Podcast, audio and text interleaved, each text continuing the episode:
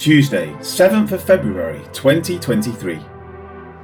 They became aware of it and fled to Lystra and Derbe, cities of Lycaonia, and to the surrounding region.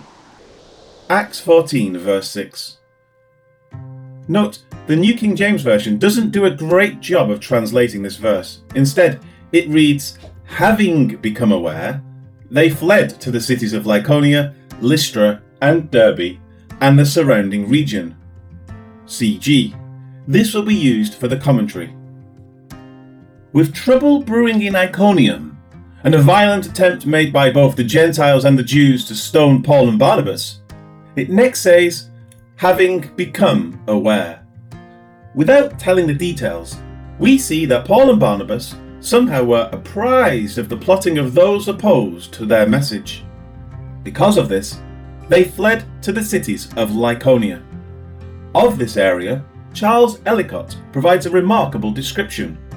Quote, "The very name Lycaonia, interpreted traditionally as wolfland, the local legend derived it from Lycaon, who had been transformed into a wolf, represented, but too faithfully, the character of the inhabitants.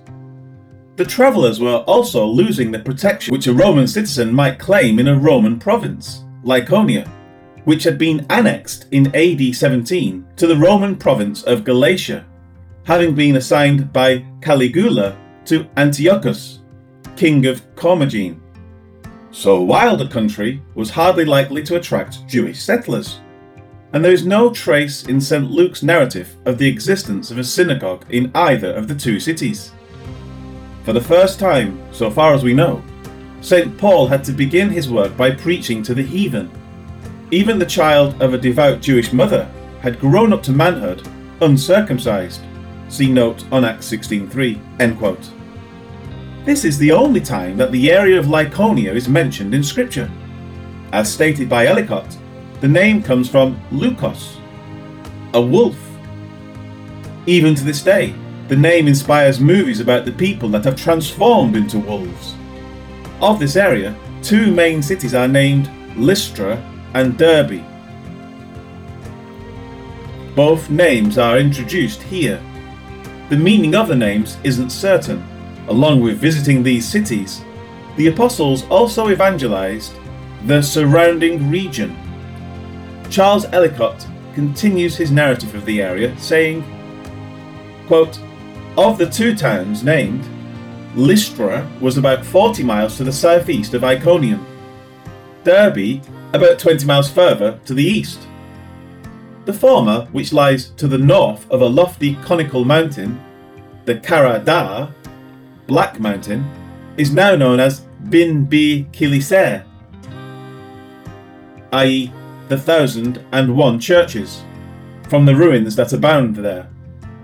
The addition of the region that lieth round about suggests the thought that the cities were not large enough to supply a sufficient field of action. The work in the country villages must obviously, even more than in the cities, have been entirely among the Gentiles. Among the converts of this region, and probably of this time, we may note the names of Timotheus of Lystra and Gaius or Caius of Derbe." End quote. Of the actions of these apostles, it is common to read commentaries that say their travels are in accord with Matthew ten twenty-three. "When they persecute you in this city, flee to another." This sounds appealing. The apostles were persecuted in Iconium, and so they took the words of the Lord to heart and went to evangelize another city. Unfortunately, this fails to consider the continued words of the same verse from Matthew. "For assuredly I say to you, you will not have gone through the cities of Israel before the Son of Man comes." The entire context of the passage from Matthew refers to Israel. The continued words of Matthew ten twenty-three clearly indicate that Israel was the subject of the command. Therefore, it is wholly inappropriate to use this verse in Acts as a fulfillment of the apostles' obedience to the command of Matthew ten twenty-three. Rather, they are doing what the Lord instructed as recorded in Acts one eight. "But you shall receive power when the Holy Spirit has come upon you, and ye shall be witnesses to me in Jerusalem, and in all Judea and Samaria, and to the end of the earth." These men had been sent out as missionaries, and they are doing what missionaries are to do in the context of the church age. As apostles, they bore an additional set of gifts and abilities as the word was being established. Now that it has been compiled, the word is the tool to be used for the evangelization of the nations.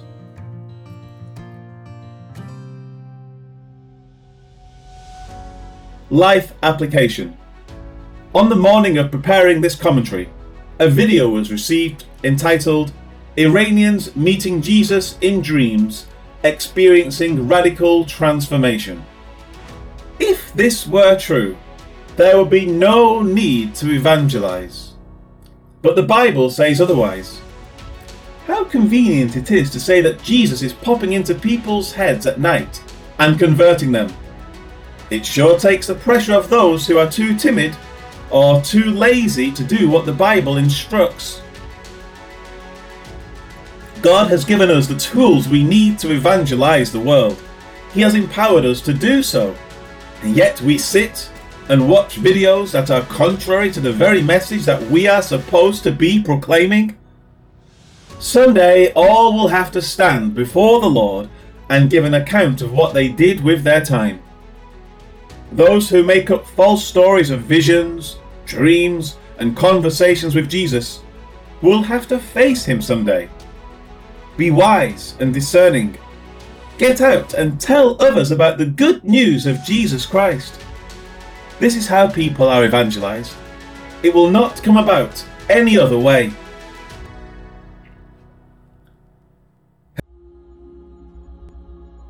Heavenly Father, help us to be reasonable in our approach to your word. May we not take liberties with it that are contrary to its message. Rather, help us to accept it as it is written, follow through with what is instructed, and be willing to share the good news with those we encounter. It is what you have instructed. May we be obedient to your word. Amen.